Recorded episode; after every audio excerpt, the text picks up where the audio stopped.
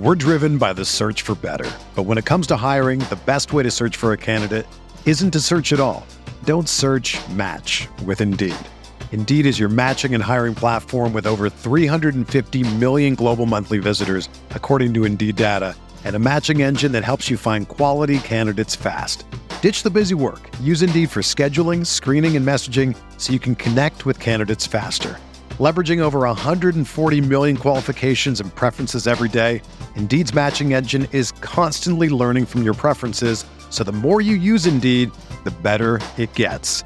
Join more than 3.5 million businesses worldwide that use Indeed to hire great talent fast. And listeners of this show will get a $75 sponsored job credit to get your jobs more visibility at Indeed.com slash BlueWire.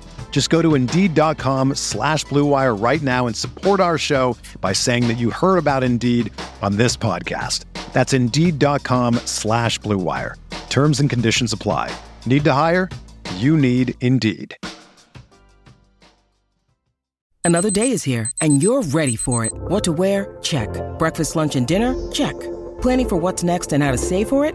That's where Bank of America can help. For your financial to-dos, Bank of America has experts ready to help get you closer to your goals. Get started at one of our local financial centers or 24-7 in our mobile banking app. Find a location near you at bankofamerica.com slash talk to us. What would you like the power to do? Mobile banking requires downloading the app and is only available for select devices. Message and data rates may apply. Bank of America and a member FDIC. I, I guess the, the main takeaway is like maybe it we shouldn't take these camp analyses with too much weight. Like I don't know, maybe it's like I, I just feel like when I look at these offenses, I and it's like, oh, Trey Lance is balling out, Justin Fields is balling out. I just want to take it with a grain of salt. I really do. Well, I think I think the way to look at it is if what you're hearing from camp supports what you already thought, then it's proof that you're right. But if what you hear from camp doesn't support what you already thought, then it's just training camp, and you shouldn't take it that seriously. That's how I've always done No, it. no, no, that's but, exactly but I like what it Trey is. Lance and Justin Fields, and I'm just So like, yeah, so man. you're So then you're you're- right.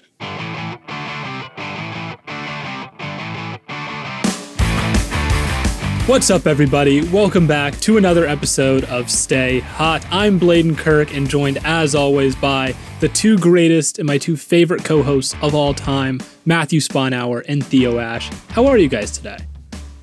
I'm good. I'm admiring Matthew's new apartment, his new settings that he's recording. It's a from. house. Why does everyone keep calling it an apartment? Why am I the one that. Why does Matt not correct anyone on this? It's not a house. He's like 300 feet up in the air.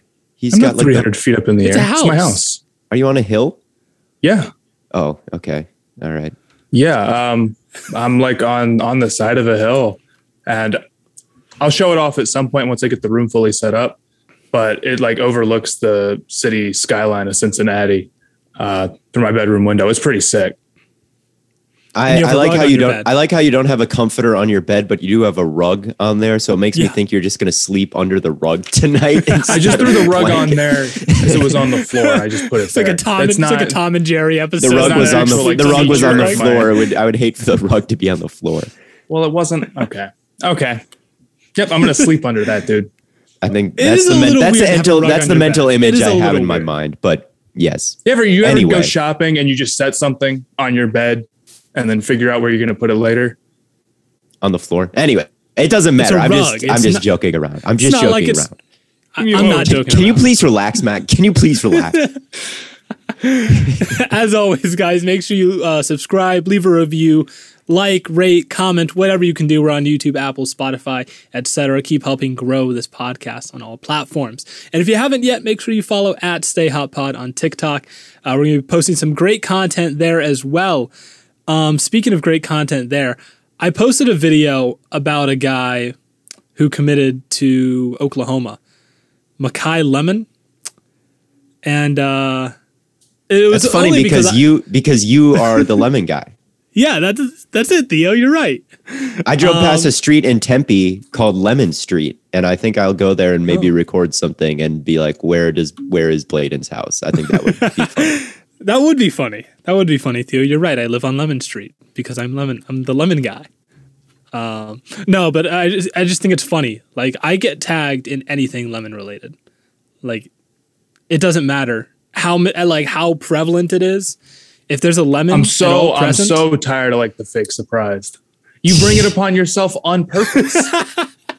You've, I also you've done think this on the hot purpose. take the hot take from the ice cream ranking is that the lemon ice cream wasn't even the worst part it was the peanut butter ice cream that was your worst part of that ranking because peanut butter ice cream does not exist it never has You existed don't it still doesn't you don't- exist You don't exist, man.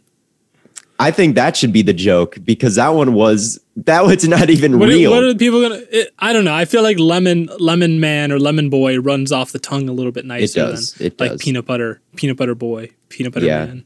yeah that one but- that one has yeah that one that one's bad but yeah you're right you're right about that I, I don't know, but no, i don't want people to don't- forget that that part of the ranking was worse I don't know. I just want to know which one of you keeps ratioing me on the Stay Hot TikTok account. Oh i wonder who that is yeah i, I bet it's matt I that's my guess, but you know, Theo, I don't know how committed you are. Well, today we're going to talk about some NFL news, some takeaways from the first preseason game. It wasn't all that interesting, but I figured we might as well touch on it. We're going to be doing some fantasy fades, just some guys that we're not super high on going into the upcoming fantasy football season. And uh I think we're going to start though with uh, some NBA free agency and kind of what was going on with the summer league. Um, you know what, Matt? I think I'll let you orchestrate this one. Well, um, big move that we haven't talked about yet is Kemba to the Knicks. And I think that's probably the best possible landing spot for him, somewhere where I feel like he can get the largest share of shot creation, which is the thing that he's best at. Because, I mean, most other teams you'd go there, it's like, oh, he's going to be the second or the third option. I don't know if that's what you want out of Kemba. The thing about him is that he is over 30 and a small guard with lower body injuries. And that does not typically age very well in the NBA. I think he'll be better than he was with the Celtics. I really do. Um, and if he looks even a little bit like his former self, uh, the Knicks got a steal and they're going to be way better. But I'm not banking on him returning to be. I'm not. I'm not banking on him returning to All Star form. I think he'll be better, but maybe not quite that good. Yeah, and I think it's important for the Knicks to have someone because they are such a young team. Like, and you saw them in the playoffs. I think um, they weren't quite ready for that stage. And Kemba, obviously, cardiac Kemba is a guy who I don't think is going to shrink in that situation. So I feel like it is good to have kind of a veteran presence who's been in kind of high. St- I mean, obviously he was he hasn't like perennially been in the playoffs, but you know what he did in pressure is pressure, and he's definitely felt pressure before and had to perform at a high level in playoffs before. And um, I think that it'll be good for the Knicks to have kind of an older guy like that who can, you know, maybe has been in high pressure situations before because a lot of the Knicks guys have not been in those types of settings. My big question for them is um, are Derrick Rose and Kemba Walker going to be on the court at the same time? Because I think that fit uh, is going to be a little funky, uh, at least defensively. I don't know how great that'll be. But I, I think overall, they didn't pay all that much for him. feel like it's low risk, high reward. I'm a little disappointed that they had 54, 59 million dollars in cap space and they chose to run it back and then add a couple guys. I feel like they could have really swung for the fences. Maybe it just didn't end up working out for them. Uh, but they got Fournier too. I don't know. Uh, it's definitely I mean, an upgrade. Theo, you're the one that said. NBA basketball is better when the Knicks are bad. I'm no people are always like people will be like 18 years old and say the NBA is better when the Knicks are good. How would you know? You know, like I don't know. I don't. That was just a funny video because people are always telling me, you know, the NBA is better when the Knicks are good because they're a big market team and stuff. Yeah. And to me, I think it doesn't really matter. But you Um, know, the Knicks. If people might view the Knicks positively, and they might be like, "Oh, this is such a nice team, such a fun team." Um, but I definitely feel like, and this is true for most fan bases, but maybe particularly for New York, since there's or the Knicks, since there's so many Knicks fans. Um, our, our when they win a series, people will get annoyed. Our producer is a New York like, New York sports for- fan, and he's in the chat telling me that it matters if the Knicks are if the Knicks are good and they're the new 76ers. No, it'll be like it'll be. Oh, it's it's always better when the Knicks are good, and it'll be like a Knicks fan. I was like, well, yeah. I'm sure it's, like more enjoyable saying- for you. yeah, know yeah, no, it is. I was going to say something about the Browns, not going to. That's gr- that's character development. Uh, but yeah, summer league is getting going, and it's really weird. The NBA season or off season does not feel like an NBA off season. The season ends, No. then there's the lottery, and then there's free agency, and then there's the draft, and then there's the Olympics, and now there's summer league. It's like what the NBA is a 365 days a year, no dead time event. This is crazy. Well, the the schedule is still messed up, and I know Yeah, I know. having things this jam packed together is bad uh, in the long term. But it's hard not to enjoy everything just like keeping going, and you you get to keep seeing stuff, and there's no break in the action because NBA free agency is crazy fun, uh, and I'm really excited for the summer league. We're gonna go here on the 11th, so maybe by the time you're listening to That'll- this, we'll be be in Las Vegas, uh, ready to watch some summer league. Theo, is there anything in particular that you're excited to uh, watch, or anything that you've watched so far that you've I'm been excited about? I'm a I mean, he was a second overall pick, so it's not that impressive to be like I knew Jalen Green was going to be good, but I I love that guy. Like that to me, the ceiling on him and to see him cook in summer league like he did in the mm-hmm. first game. You know, when you get someone with a combination of that at that type of athleticism that he has, he can jump out the building, and then I mean the pure skill and the shot making that he's exhibited.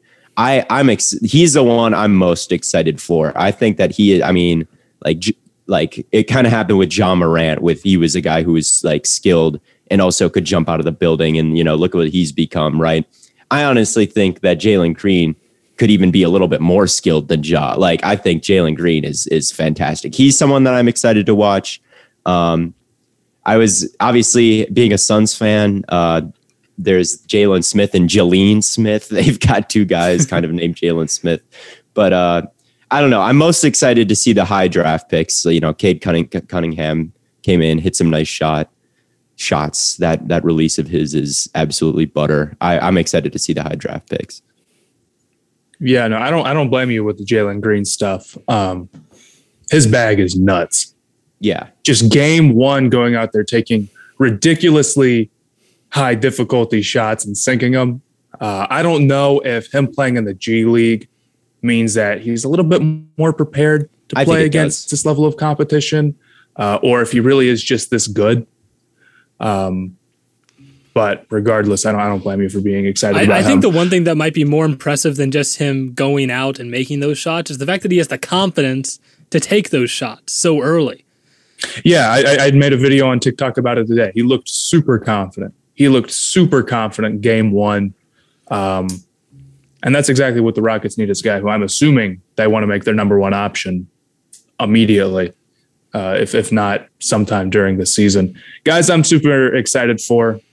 I'm a big Hornets fan, so I'm biased, but I don't know if you guys watched Kate Kai Jones. I keep mixing it up. Kai Jones yesterday. Mhm.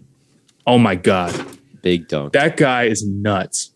Um, and I said I said before the draft, not that this is my comp for him, not that he's going to be this good, but that there are times where he moves like Giannis. Really, really seems that way.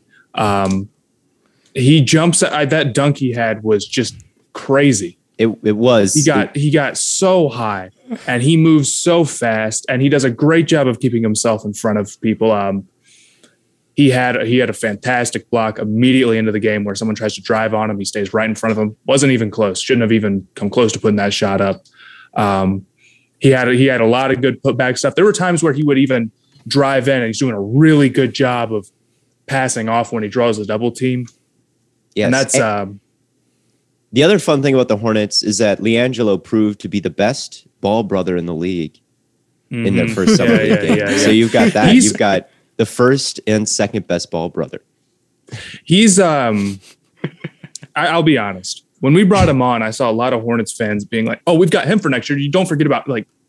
I, I'm not super confident he's making the roster, but he's at least out there. He's playing super hard. He's hustling super hard. His jump shot looks great. He was getting it off. Not only just like they gave me some open threes, and I hit him. He hit some tough threes with people closing out on him. Um, and if he keeps playing tough and, and fighting for boards and hustling and hitting threes, I think he makes the roster. I don't think it's impossible at all. Um, Yeah, LaVar Ball really is the main character. I just he just like I don't even know. It's the the I keep thinking that these Ball brothers will like flame out at one point, or it's just like a fad, or they're like reality TV show stars. They're actually good at basketball. and they're all actually good, and they're all like now they're like could be on the same team with LiAngelo and and uh, LaMelo.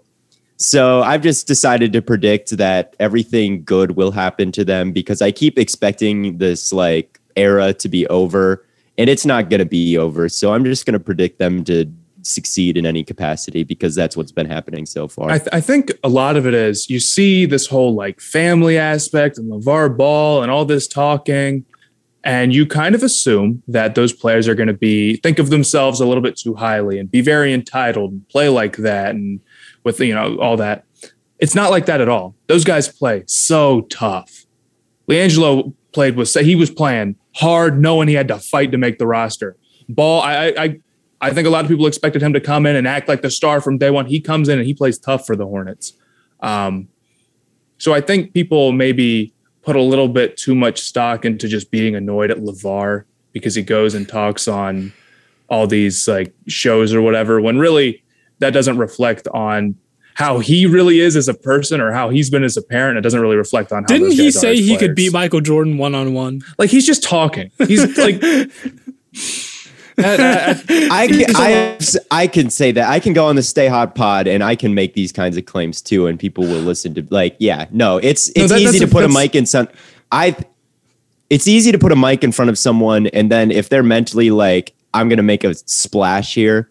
You, I can do Yeah. it. He can do it. He's just the one who actually went through with it. No, no, Bladen, that's a great point. I've made a video saying I could be Michael Jordan. The only difference is that people know I'm joking when I say it. When LaVar says it, people are always just trying to get attention. We're like, yeah, but he's not he's not taking it that serious. Right. Yeah. No, that's a really good point. Um, so Matt, we got to know: Do you think the Hornets are uh, playoff contenders now? Like deep playoff contenders? Deep playoff contenders? No. Nope. So you're- The so you're East not is- that biased. The East has gotten you're, you're really not. strong. You're not that biased. Uh, I mean, I don't know if we talked about this last episode, but you got Bucks, Nets, 76ers, Heat, Bulls. One of those teams can't make the first round. Yeah. I mean, the Hornets Yeah, making it past the first round would be pretty miracle. pretty amazing. Um, I, I'm just hoping that they can go and win a play-in game.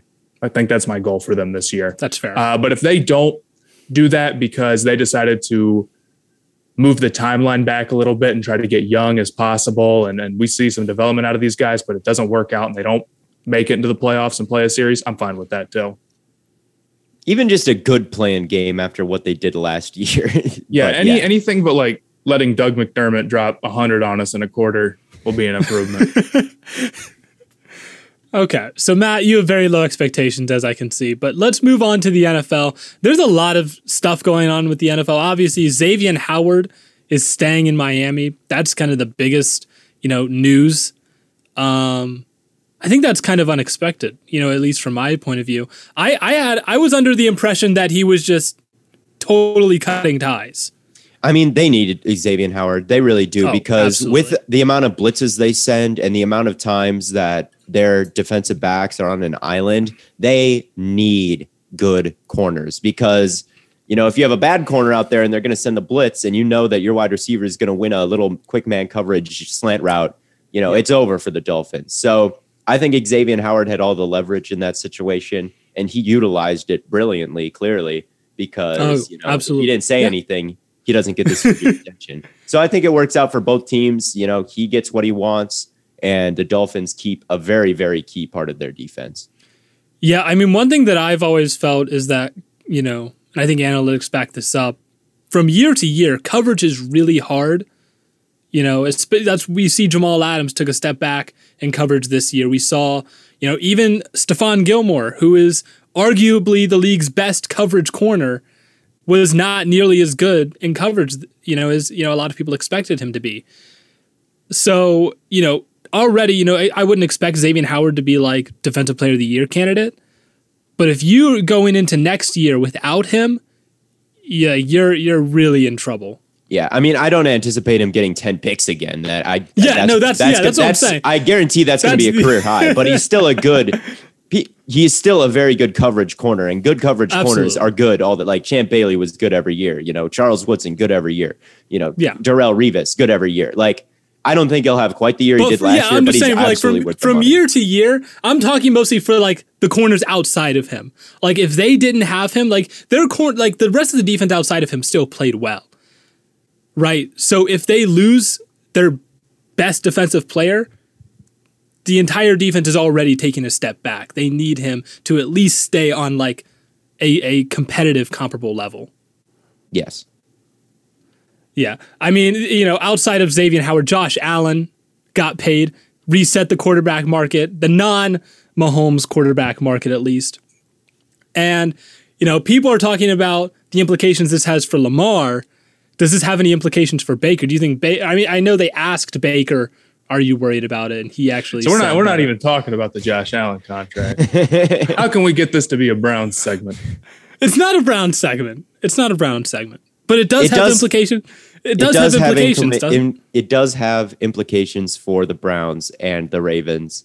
Um, but I mean, they don't need to make a decision on anything this year, so Mm-hmm. like it will have implications next year. They don't, and I didn't think the Yeah. Bills needed to make that. decision. it was a little bit surprising Yeah. that they didn't ring out another year of Josh Allen's rookie deal. But obviously, if Josh Allen has another MVP caliber season, he gets even more expensive and he's already quite expensive. So I can see I can see why they did it right now. I probably would have waited one more year to do this, but I don't have any problems with them signing him. I mean, you get your you get your star co- quarterback, you know, under lock and key. I don't think that's a horrible horrible move.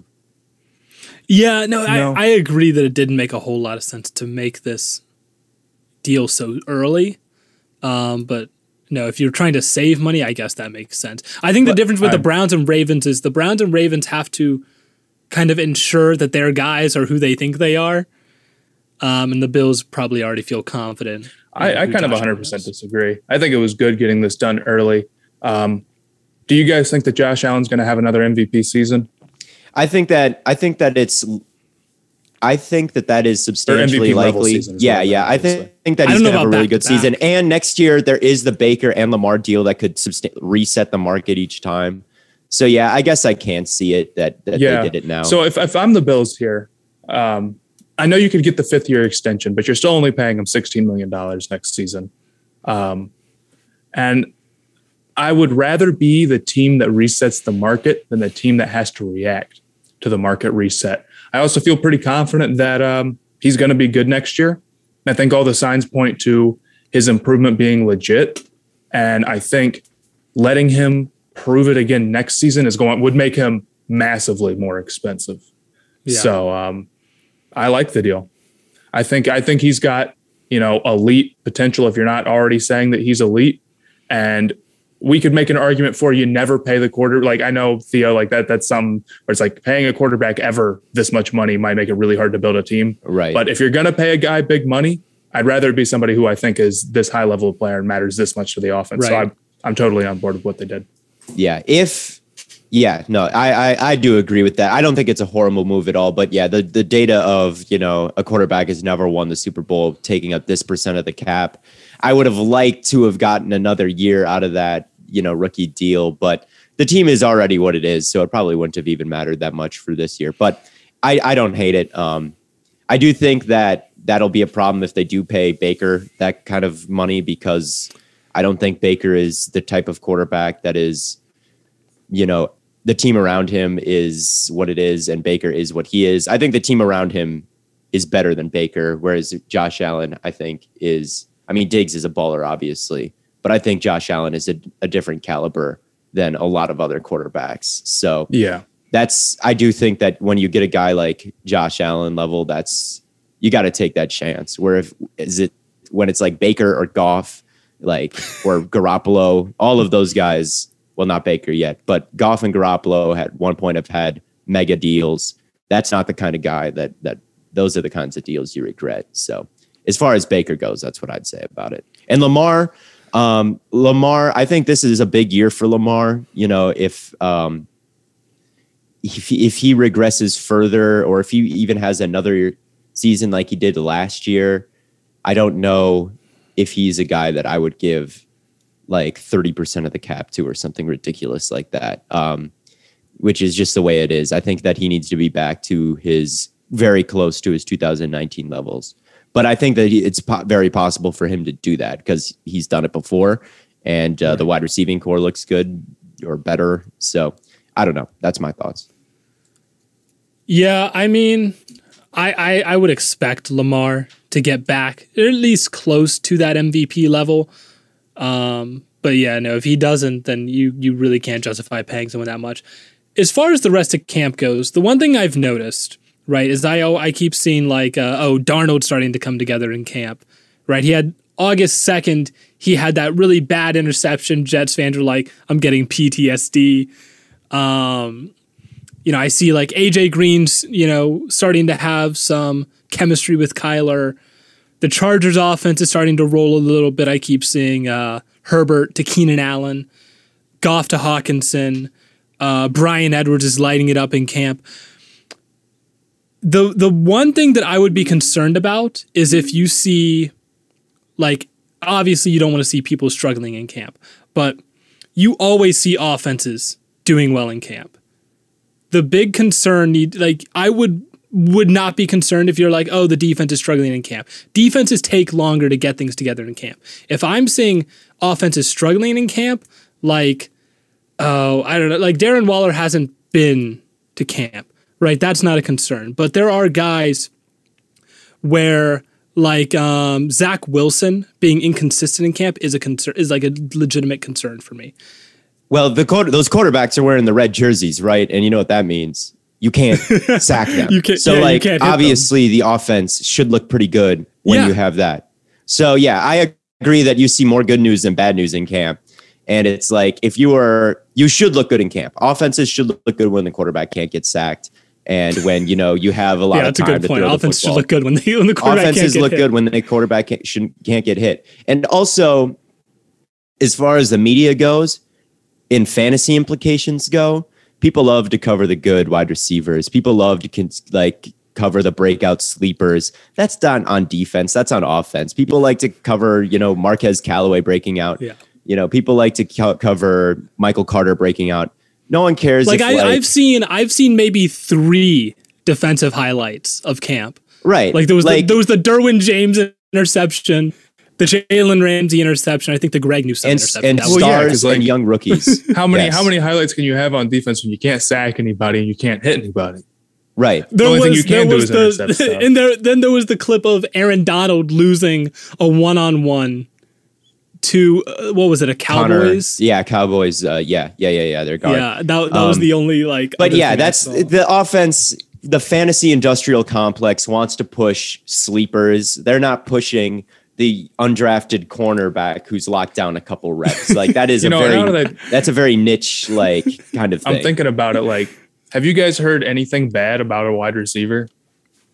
Um no. Rag I heard that's, that Reagor hadn't done much and then he had that one-handed catch. In that, the yeah, the one-handed catch of, of Reagor. I heard like, that Reagor wasn't impressed, being too impressive. But I, you'll hear you'll you'll hear a hundred great things about a wide receiver and hear one bad thing about a wide receiver. Yes, and to get the Reagor news, I had to read a like deep into a Philadelphia beat writers article. Like it was not, yeah, yeah. No, that's that's a really good point. So that's like my. Th- I, I guess the the main takeaway is like maybe it we shouldn't take these camp analyses with too much weight. Like I don't know, maybe it's like I, I just feel like when I look at these offenses, I and it's like, oh, Trey Lance is balling out, Justin Fields is balling out. I just want to take it with a grain of salt. I really do. Well, I think I think the way to look at it is if what you're hearing from camp supports what you already thought, then it's proof that you're right. But if what you hear from camp doesn't support what you already thought, then it's just training camp, and you shouldn't take it that seriously. That's how I've always done no, it. No, no, that's but, exactly but I like what Trey is. Lance and Justin Fields, and I'm just so, like, yeah, so man. So then you're, you're right. You're right. it's like Zach Wilson, right, and Joe Burrow, two guys who I have famously criticized, have horrific days in camp. I'm going to look at that, and what other conclusion than I no, no, no. can I draw? No, no, Theo, Theo, you don't get it. So like if if you're if an offense is supposed to hum in camp, then an offense not looking good in camp is a really bad sign. Yeah, Like, well, that is a yeah, yeah, yeah, yeah. I agree. flag. I agree. And you practice how you play. Like, I'm not saying like practice. If your practices are a mess, you're probably not going to step onto an actual field and light it up, right? Yeah. Like, I think that's one thing that people do discount is like if you look horrible in practice, the odds that you step onto the field and all of a sudden things are figured out, like, is low. But if you look good in practice and you don't, it doesn't seem that there's any problems. That's not really a guaranteed win. So I think looking bad Yeah. in practice does matter more. But like Yeah. every wide receiver, every team probably has a wide receiver that is breaking out in training camp, and it happens to every team every year. Um, but you know when it's Mar- been looking but pretty when it's. Marquez Callaway, and I said that he would be a sleeper, it matters a little bit more. You know what? You know what really Because gets me everything you say comes true. when it's Bryan Is that- Edwards, yeah, yeah, yeah. no, because I was I was on Felipe Franks and Callaway too. But I get no love for that. Okay, you didn't. Let history show that I was the first one to say something about Franks in the group chat. You said I just got ignored. You But said, then when Theo cares, like you all said sudden, Felipe Franks, and that was you didn't elaborate. You just said his name. I didn't know what to take It's from that. clear what I meant. And then Callaway, I brought him up as a sleeper, and then you were like, he is on my fantasy team. So you were there, but I'll- you okay, didn't I'll- I'll- I'll vocalize keep you guys it. updated from here on out on the transactions. I have one more sleeper. team. We're gonna get into the fades here, guys we don't like. I've got one more sleeper. Donald Partham, I think his name is Partham, a tight end for the Chargers.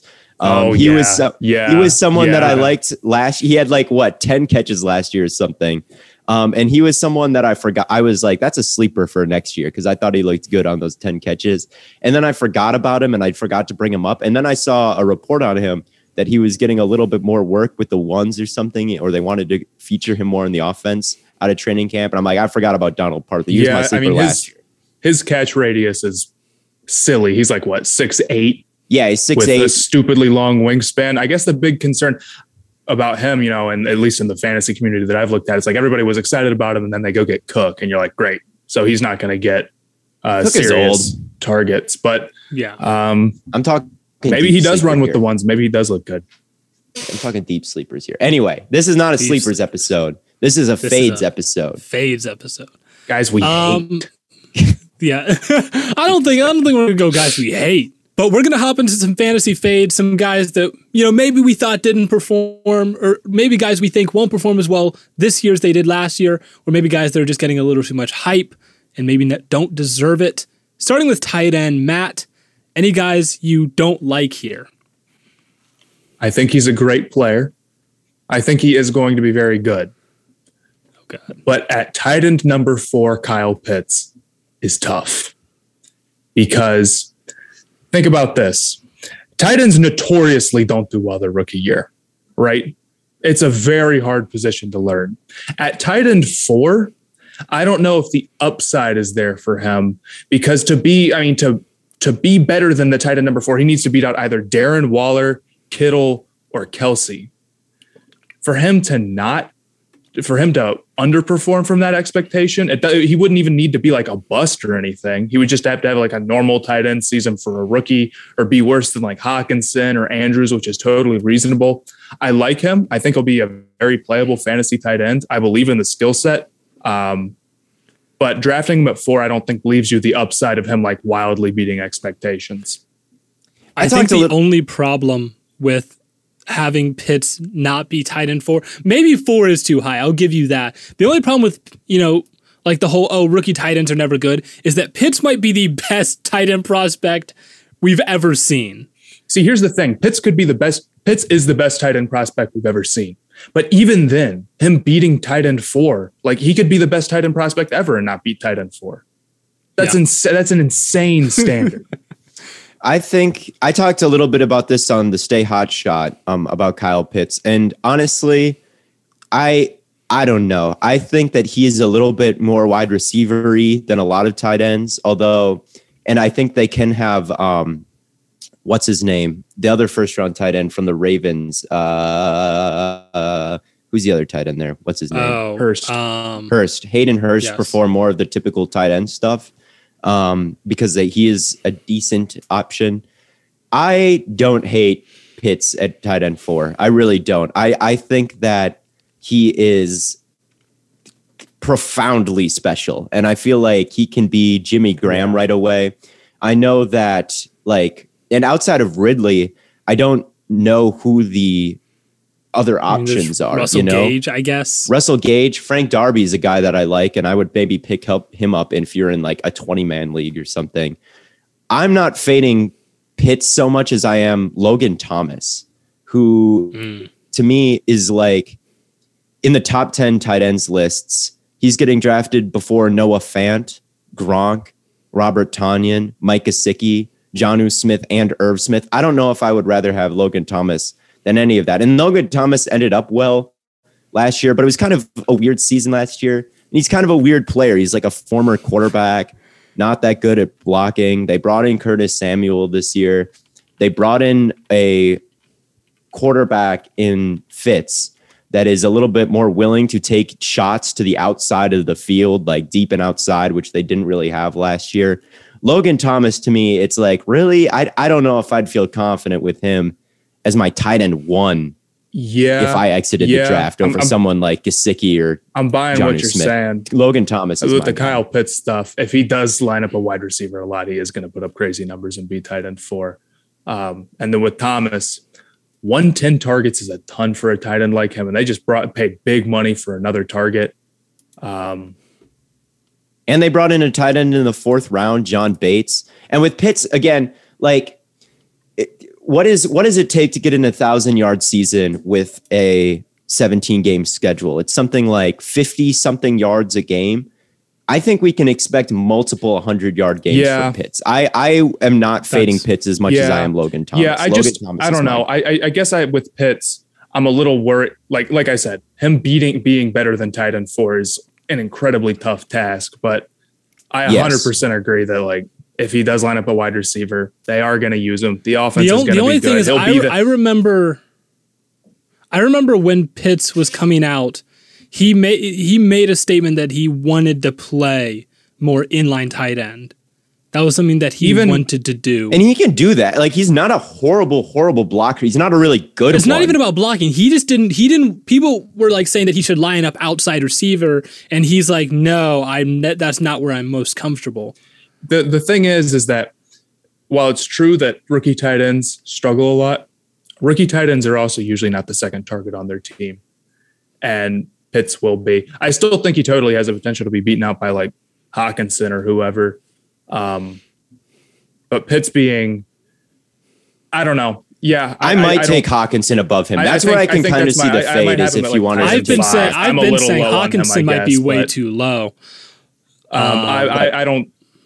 I, I I guess I shouldn't have him as a bust because I don't see. I don't think he's going to end up being like tight end 15 after this season or something really low.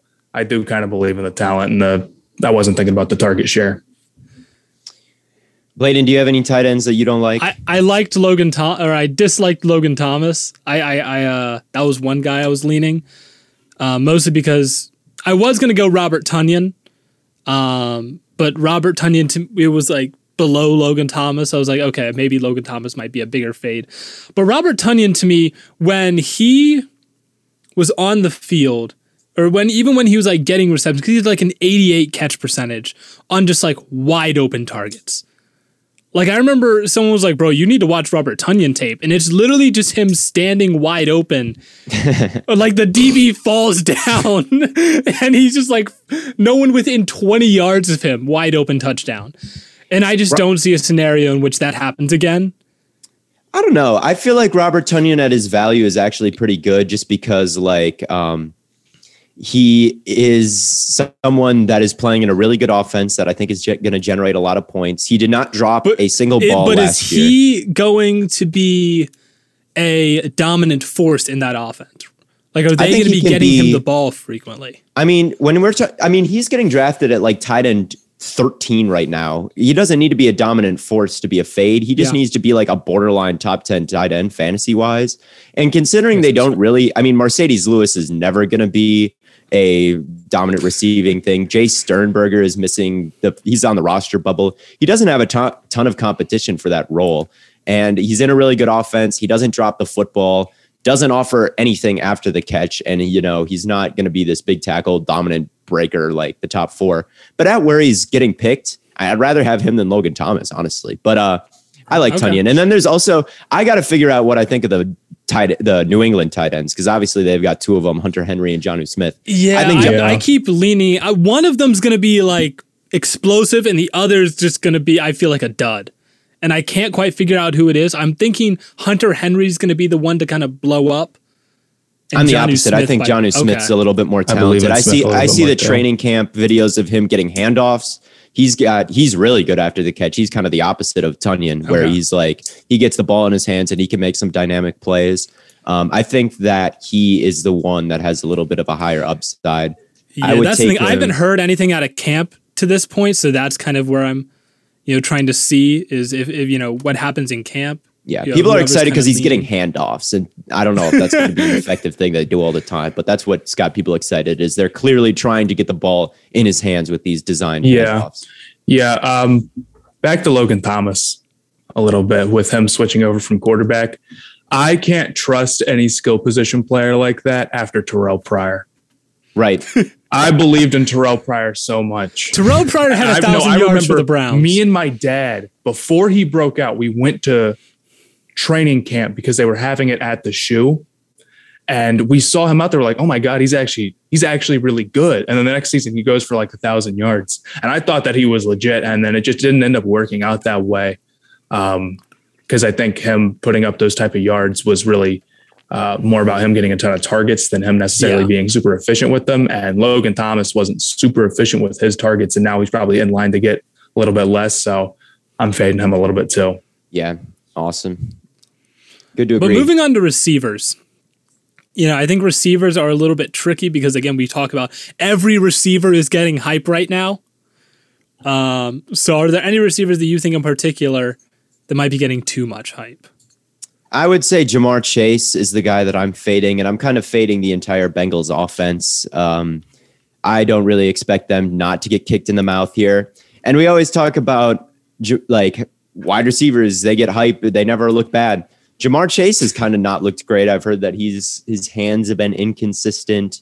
Um, the Bengals had a decent tra- uh, day of camp a couple days ago, I heard, but you know their wide receivers were kind of getting beaten up a little bit, and the defense was routinely winning winning against the offense at Bengals training camp, and that scares me, especially with my priors about Joe Burrow and how I don't think he's ever going to be a dominant, you know, dynamic player. Plus, I was a little bit lower on Chase going into the draft. I still thought he was worth a first round pick, but he does have some issues separating.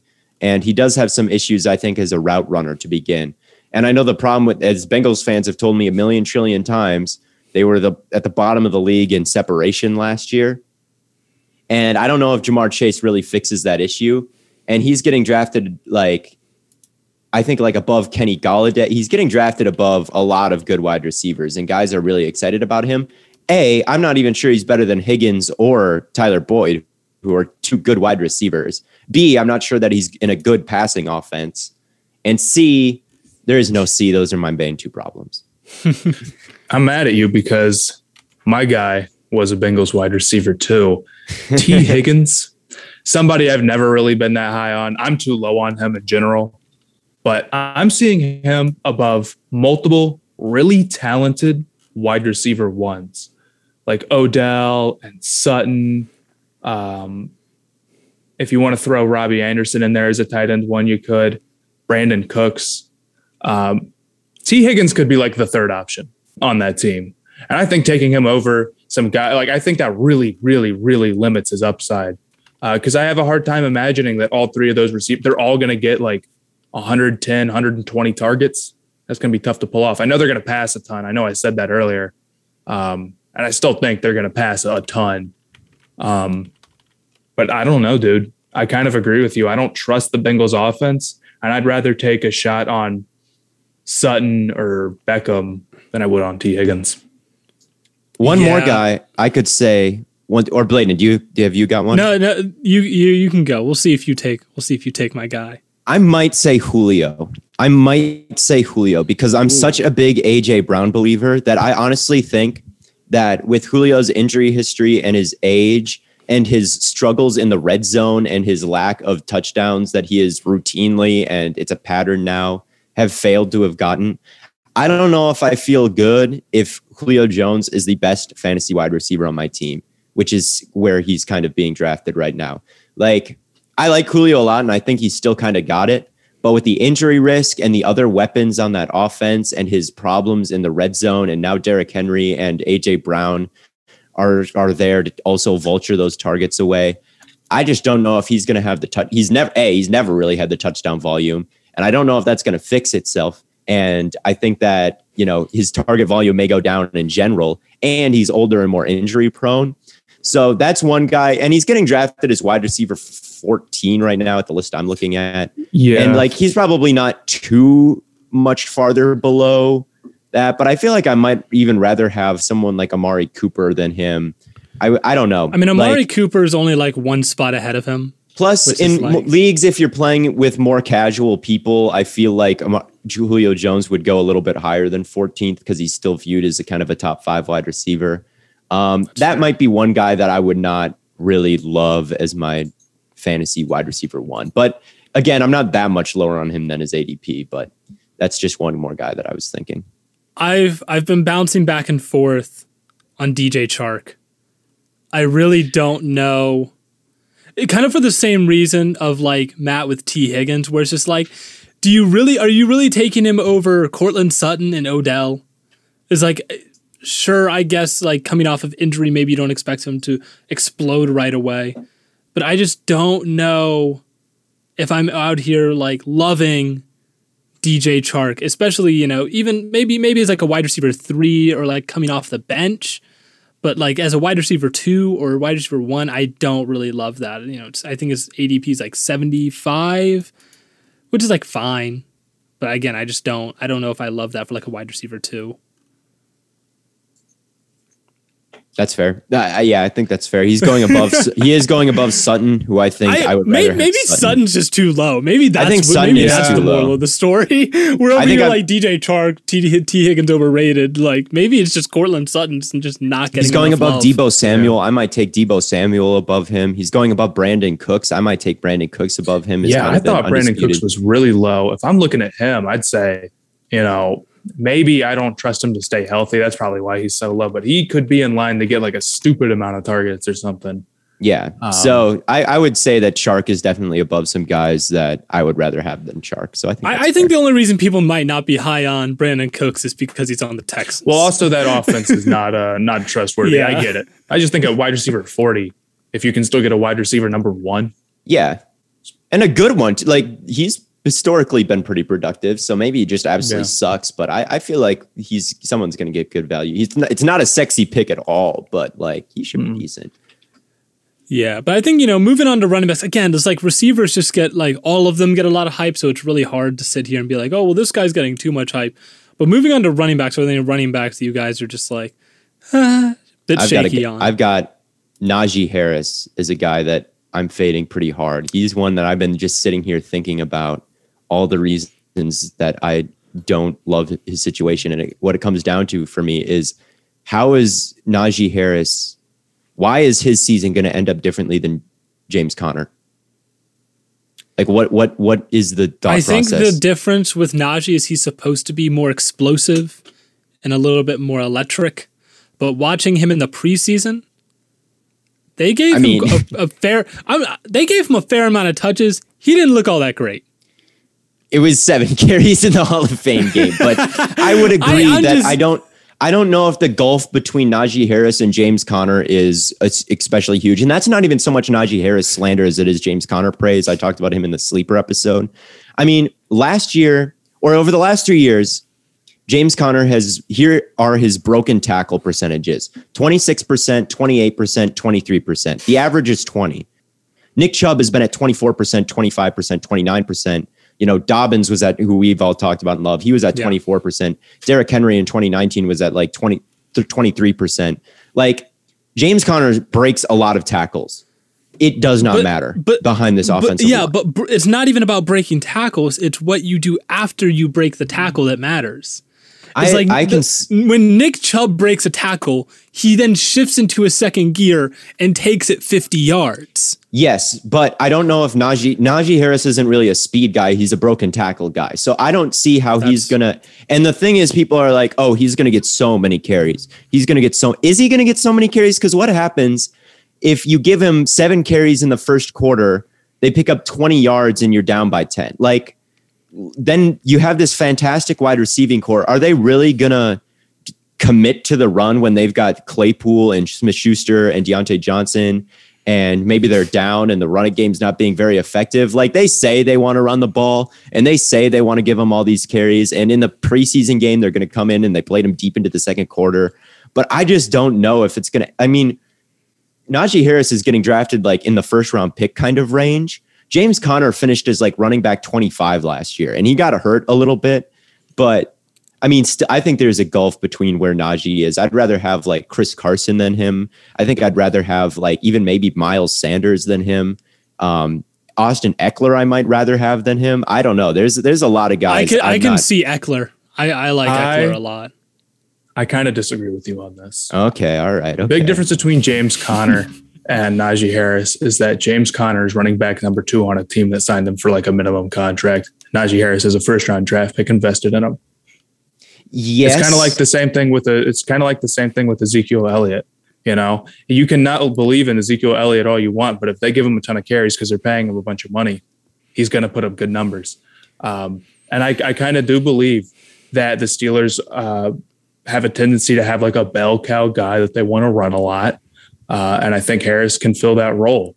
Uh, maybe you're right that um, the difference between Harris and some other running backs isn't as big as maybe other people think. Uh, but being that guy with a first round draft pick on a team that likes to have a bell cow dude is a pretty good sign. He's sitting here at what? Running back 10? I could see wanting Ekeler above him. Uh, I, there's definitely some other guys below him I'd draft uh, possibly over him, but his volume could totally be nuts. And I think that's what people are going to be looking out for. I think it could be nuts, and I think they want it to be nuts. But I think once the season starts, they're going to find that they, if they run it a whole lot, I don't think their running game is going to be particularly effective, and then it's going to be Also, this kind of to me feels like a Ben Roethlisberger season more than a Najee Harris season. Like re- if you remember, like at the end of Favre's career, when they just threw the ball an absurd amount and they just let him go crazy. I kind of think that's what the Steelers do with Roethlisberger. Well, Favre was a better quarterback in Oh, well- 2009 than Roethlisberger is right now. I mean, Favre Absolutely, but I but I think you know just for the sake of like sending him out, like you don't want to send him out running the football thirty times a game. You want to send him out, you know. You want to send him out a winner, and you want to do the things Well, that make yeah, you win. but he- and I feel like gonna- passing to that wide gonna wanna- receiving corps makes more sense than running behind that offensive line. So I feel like Najee Harris is the amount of carries he's going to get is a little lower than people think. Is another thing. Yeah, you know what? I actually, yeah. Um, because the Steelers' plan definitely is to run Harris a ton, but in the past they have not been one of the team like highest rushing attempt teams in the league. They're in the bottom half pretty consistently. So I guess the question is, do you think the Steelers are? Do you think it like one it could work and then they'll run them a ton? Two, it could not work and they could say, screw it, we gave up a first round draft pick. We're committed to making this work. We're going to run. Or it could not work out and they're like, screw this. And then they kind of abandon the run a little bit. Not abandon, but, you know, I mean, run you less also than people you can also just move him into the slot.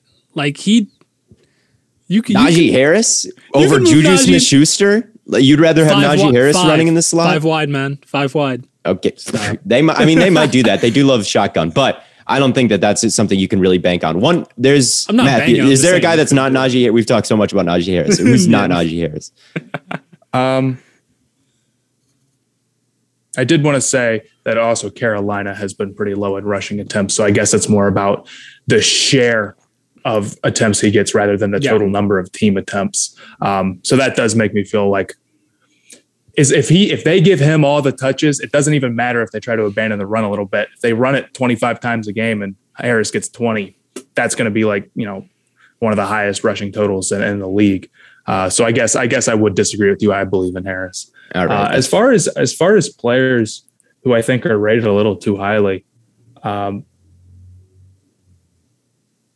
you know, the guy I had was um, Jonathan Taylor. I'll be honest with you. I kind of I kind of changed my opinion as I've been glancing at some things here. I as thought about- recording. yeah, I thought I about thought about saying, saying Taylor because on paper it's like, well, what hold makes on, the you know, situation this year better than it was last year. That was what my Right. thing was. You know, so you're sitting here, you're like, this is my thought process. He's got two other backs in there who are going to get some touches. I like Marlon Mack. I like Nyheim Hines. Yep. Um, quarterback situation is a huge mess. Uh, Their offensive and the best offensive lineman is out. Yeah. So even even if you expect him to be a little bit better than he was as a rookie, you can only expect him to be you know so good. He finished as running back six last year though. That's And he's being that- drafted You you and me went through the exact same Yeah, process. so I, I was thinking like this this is can't be that good. And then it's like I, I I just didn't realize that he finished that high. Um, so I I, I don't want to be the guy who doesn't give an answer, but uh, that I've got was one my more, so it's okay. I have I have one. If you uh, Who do you have? if you're interested, Saquon. Okay, I, I honestly don't hate Saquon as an answer here. Yeah, It's like coming off. We already know like running backs have a short shelf life. Coming off a big injury, I don't know. Like unless he's Adrian Peterson, which he might be. You know, um, we know he has that kind of athletic, you know, gift. Um, I just wouldn't bank on him because the rest of like every other running back who's gone through a super major injury, usually they usually don't come back, and they're usually not like super explosive. So I don't know. Maybe you know maybe it's a reach, but I I don't. I just I wouldn't bank on Saquon being. there's a lot like, of weapons super- there with Tony and Golladay, Yeah, and too. even Evan Engram. As much as he I- gets hated on, is probably going to get a decent amount of targets. Shepard, Slayton, the offensive line is. I mean, we watched him in that Steelers game. They gave him the opportunities. What came of it? Nothing really. He had one long run where he had a hurdle, and I think that was on a pass. So, and he might not be back until week three. So, if you draft him, you don't quite know when he's coming back because it he might not even. What start is does any Matt? Do you have ADP up for running backs? Where's he? Where's So he? here's the thing: I would agree with you, but he's running back six, and at that spot, I'm thinking about it. Somebody, so what, what the strategy is, is to like draft Saquon and Michael Thomas and forfeit the first couple games, and then try to be a god squad from there on out. Back half of the season. Um, I can see where you're coming from with Barkley. Like, because if they try to work him in slow at all, or if he doesn't come back and is immediately awesome, you're looking at like four or five weeks of not having who would be uh, the guy who would be your number one pick. Um, and it Yeah. would be a struggle for you to win games. So I can see where you're coming from, but I kind of believe Barkley's going to come back. I got one more guy. I got James Robinson is going above Travis Etienne. All right, let's say this out loud. There is an undrafted guy I, I from had a previous. Robinson on my list. James Robinson is an undrafted free agent from a previous regime. Didn't have that many expl- like he was good last season, but there was a lack of explosiveness there. Then the new regime comes in, drafts an explosive, the fastest running back in the class in Travis Etienne, who has immense receiving potential and has played with their starting quarterback. And people expect the former to outperform the latter. I do not buy it. I think that Jo- James Robinson is not, if Urban liked him, they probably wouldn't have drafted the wide receiver, the the running back in the first round. Like the undraft, the guy with the undrafted talent levels versus the new shiny receiving first round pick who played with the quarterback. I'm give me the new shiny first round pick that gave with came with the quarterback over James Robinson. I think James Robinson is at high risk of being a pretty clear backup because Etienne has, you know, so much more in terms of athletic gifts, I think, and I explosiveness. see, I see what you Robinson. mean because at his ADP, you kind of have to draft him as your running back two, and you have to draft him pretty high to do that. And it's like that could end in That's like- that's like a disaster 'cause second You really round don't pick. know what Urban's going to do. It's hard to predict what, like, because uh, Robinson's got the talent, but then maybe he gets traded. So you're really you're really rolling the dice on that one. yeah, I'm not. I'm not touching James Robinson. Um, I, people, I, think will put it this way: if you're drafting Najee Harris at 10 because you think he's going to get such a great carry share, then you can't possibly trust James Robinson to get yes, uh, a great Yeah. share of the carries.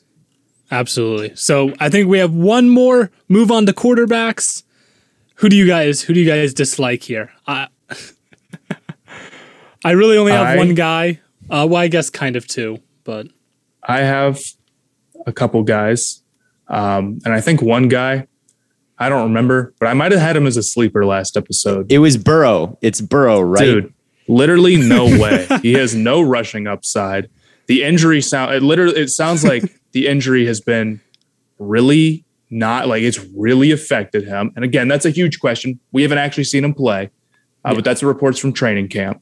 The offense doesn't project to be that amazing. So the amount he would need to lead the league in attempts um, to meet to meet maybe the expectations that we because he's have for him to quarterback. really He he's out. quarterback twelve. Like we're in a twelve man fantasy league, right? If someone left the draft with Joe Burrow as their quarterback one, over, I mean, I would rather draft like Trey Lance than him, and and then draft some other Yeah. quarterback until I think it's inevitable that Lance takes over for Garoppolo. I'd rather do that. I'd probably rather have Trevor Lawrence. I'd probably Matt rather even- Ryan is the big guy. I'm looking Matt- at here. I'm like, I'm taking Matt Ryan over Burrow without the injury risk or Yeah, with- with I might take Cam. I might take Cam. day. I mean, Cam's I think uh, uh could get 30 touchdowns because he always gets like double digit rushing touchdowns.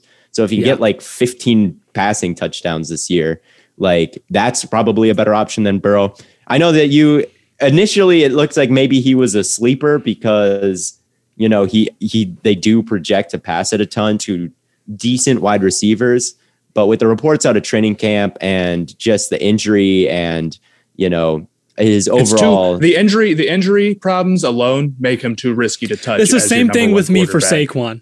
The You don't injury need to, you don't need to take a big risk with your quarterback one in a one QB fantasy league. So don't. Yup. I, I think the ups it- it's it's it's a lot easier for him to reach like the lower spectrum of outcomes than it is for him to reach the upper spectrum of outcomes. and he um, had th- for he played in next he played in 10 games last year he finished as a top 10 quarterback three times and two of those was as 10th he finished as a bottom 20 quarterback four times. So it's not like he was consistently like top 10 last year even with all of his attempts. Do i project some giant step up this year where he's consistently being in the top 10 top 12 and like avoiding those bottom 20 finishes? I don't really think he's going to take that step this year with the injury. So yeah, I, I'm fading Burrow, and I know that's I. It, it's got to be annoying. So I'm guys- sorry. I'm sorry, Bengals guy? fans. No, for, like, me always constantly hating on the Bengals, but really, I don't know what else to say. It, it sucks because I want Burrow to be good. I want him to be good so bad.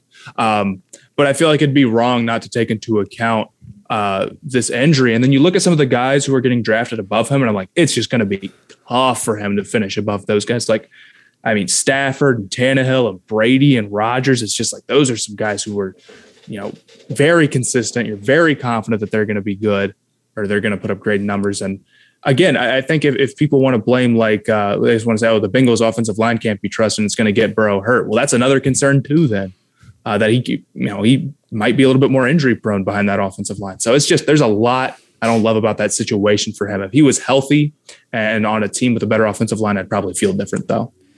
You know, it's interesting. Someone told me that, uh, like in my comments section, they're like, you guys always talk bad about the Bengals and the 49ers. Like, why do you hate us so much?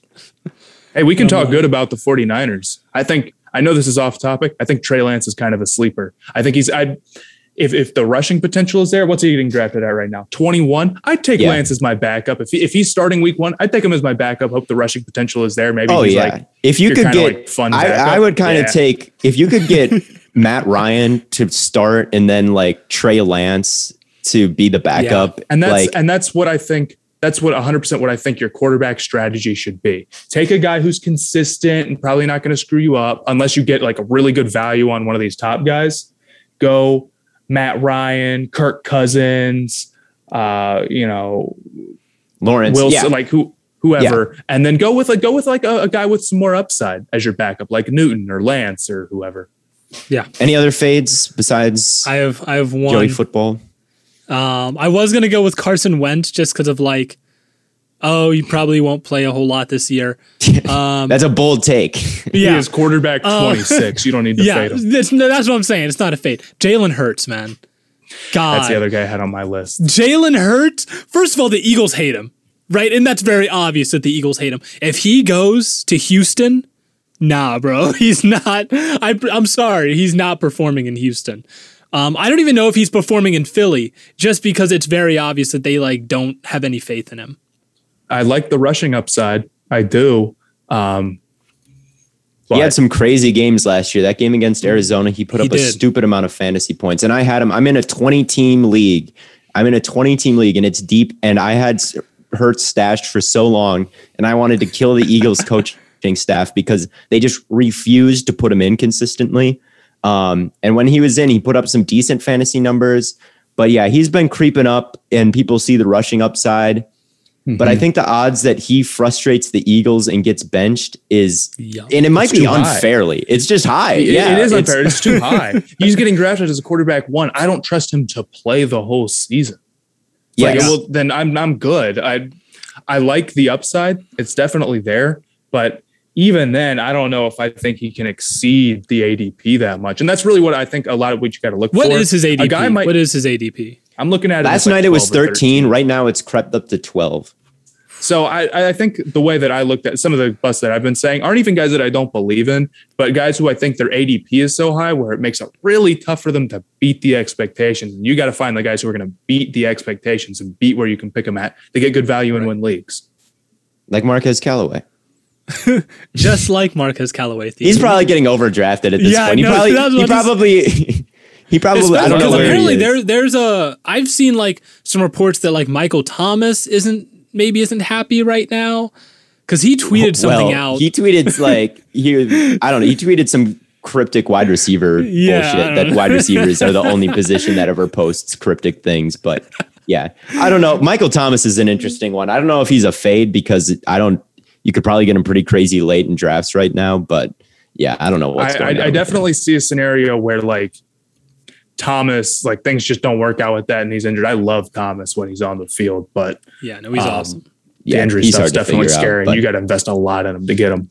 All right. Well, I don't know. I probably we'll probably have fantasy drafts pretty soon here for us. I don't know about Yeah, everyone. we're, I know some I have think already we're stu- gunning for September first for Yeah. our draft, but, but I know we're we're already peppered with DMs asking people to grade their teams. I'll tell you right now, I'm not going to do it. I don't care. I'm not going to answer Yeah. every fantasy question you have. I get This is sick of big. it. This is Mr. Man of the People. Won't grade a couple fantasy teams. I won't do that. It's I, not that you won't grade a couple. I know exact. I dealt with this last year where people were like, "Hey, rate my fantasy team." I did one, and I had like fifty DMs the very next day. Should I start asking- blank or blank or blank or blank? I don't know. F- figure it out. I don't care. But anyway, Yeah, exactly. It's just we'll give some fantasy advice on the pod overarching, but I'm not going to answer your individual question. I'm sorry. It, there's a lot of them. But uh, anyway, I know because I've gotten these questions that you guys are starting your fantasy leagues. Hopefully, this episode illuminated some of our thoughts. Uh, but I think that about wraps it up. Yeah, and hopefully our opponents in the TikTok league didn't, don't watch the episode. You guys are my Um, opponents in the TikTok league. hey, so don't steal I mean, my there- take. there's there's more than just us. There's more than just us. I know. I know. Um, the actual preseason games are going to be happening. Hard Knocks. Um, and a super exciting announcement. We are going to all be together for the very first time this week in Las Vegas. We're going to be recording in an in person studio. Um, we're going to the Raiders training camp. We're going to be going to Summer League. And just an FYI for everyone, Friday's episode will be coming out a little bit later because of that. We're going to actually be recording on Friday. Um, but I trust you, or but trust me, it will be worth it. Tons of content coming your guys' way on the TikTok, YouTube, and podcast channels. Make sure you don't miss out on any of it. From Matt, Theo, and Bladen. Uh, no nicknames today, but we will catch you on the flippity flop.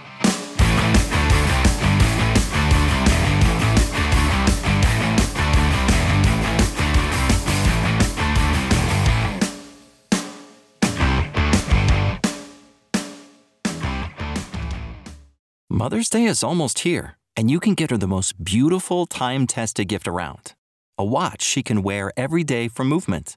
Whether mom's into classic dress watches, rare and refined ceramics, or tried and true bestsellers, Movement has something she'll love. And right now, you can save big on the best Mother's Day gift ever with up to 50% off site wide during Movement's Mother's Day sale at MVMT.com. Again, that's up to 50% off at MVMT.com.